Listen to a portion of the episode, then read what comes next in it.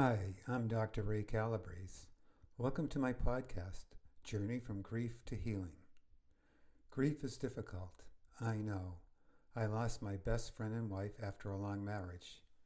In this series of podcasts, I am sharing my book, Grieving Walking Through the Darkness, with you.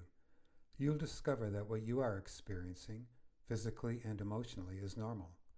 Healing is possible, and it is tied to the painful but powerful life lessons we learn.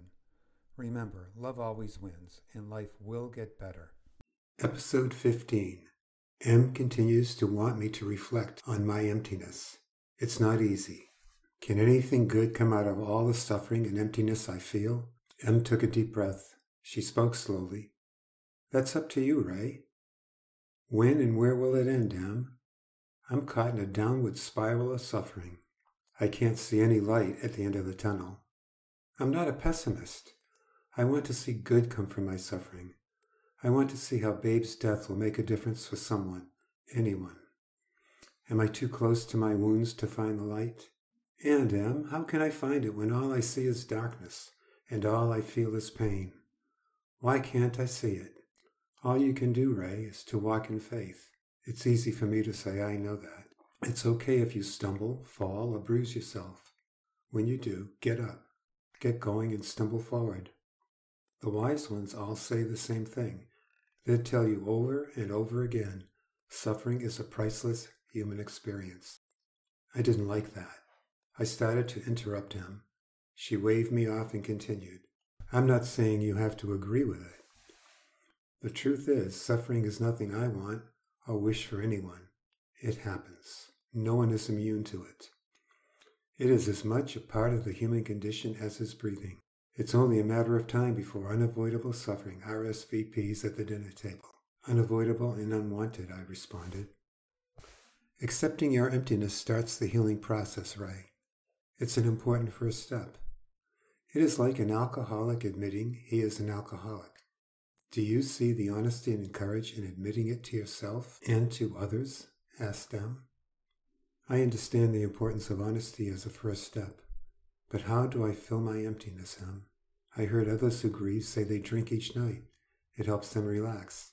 I don't drink. Others I know fill their emptiness with anger toward their children, neighbors, and family members.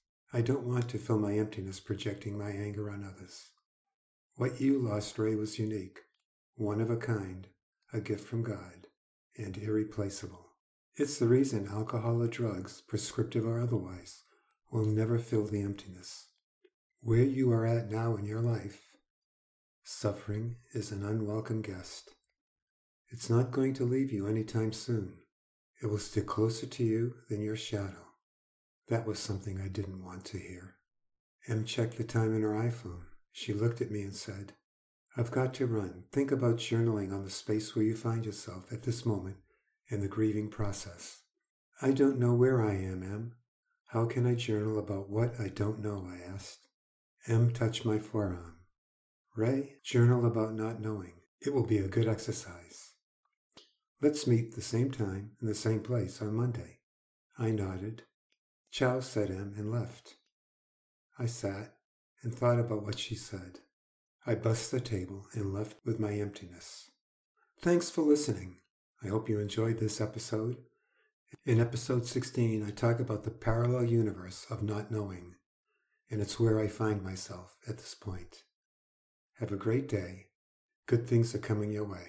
They always do. If you like this podcast, please subscribe to get notifications of future episodes.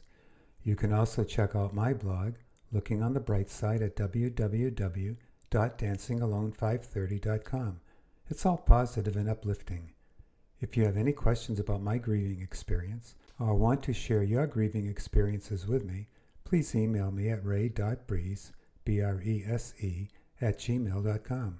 My book, Grieving Walking Through the Darkness, is available on Amazon. Have a great day and stay strong. Never quit, never give up.